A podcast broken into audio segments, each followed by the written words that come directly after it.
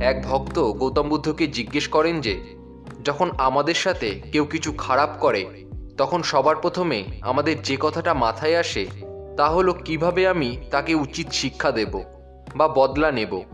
প্রভু, আপনিই বলুন, যদি আমার সাথে কেউ খারাপ করে, তাহলে কি করা উচিত? গৌতম বুদ্ধ বলেন যে, যদি তোমার সাথে কেউ খারাপ করে, তাহলেও কখনো বদলা নেওয়ার মনোভাবকে ভিতরে আসতে দিও না। কারণ যে তোমার সাথে খারাপ করছে তার এই খারাপ কর্মই একদিন তাকে তার উচিত কর্মফল দেবে।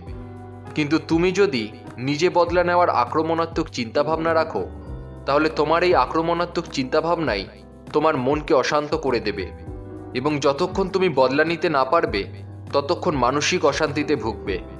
তাই যদি মানসিক শান্তি পেতে চাও, তাহলে বদলা নেওয়ার চিন্তাকে মন থেকে সম্পূর্ণরূপে ত্যাগ করো।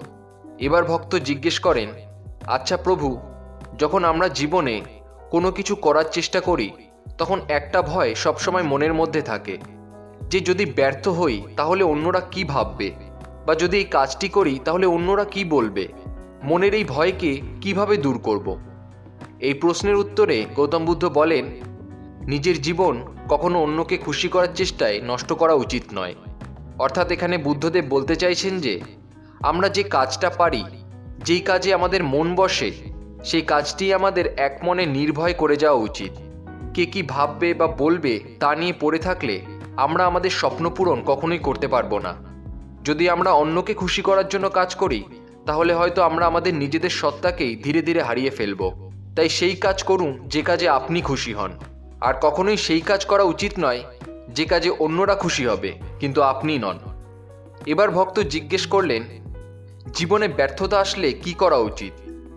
গৌতম বুদ্ধ বলেন, জীবন প্রতিটা মুহূর্তে আমাদের কোনো না কোনো শিক্ষা দেয়। তাই আমাদের কখনোই শেখার ইচ্ছাকে ত্যাগ করা উচিত নয়। অর্থাৎ আমাদের ব্যর্থতা থেকে শিক্ষা নেওয়া উচিত এবং ভেঙে না পড়ে এগিয়ে চলা উচিত। এবার ভক্ত জিজ্ঞেস করলেন, চিন্তা থেকে মুক্তির উপায় কি?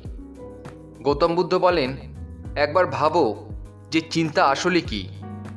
চিন্তা আসলে সেটা যেটা তুমি ভাবো তুমি হবে। কিন্তু শান্তি হলো সেটা যেটা তুমি আসলে। অর্থাৎ আমরা সেই জিনিসটা নিয়ে চিন্তা করি যেটা আমরা জানি না। কিন্তু একবার ভেবে দেখুন, যে জিনিসটা আমরা জানি না, সেই জিনিসটা নিয়ে চিন্তা করার কি অর্থ? কিন্তু আপনি নিজে যা, আপনি যেটা করতে পারেন, সেটার উপর যদি আপনি আপনার সম্পূর্ণ মনোযোগ দেন, তাহলে আপনি আপনার সকল চিন্তা খুব সহজেই দূর করতে পারবেন।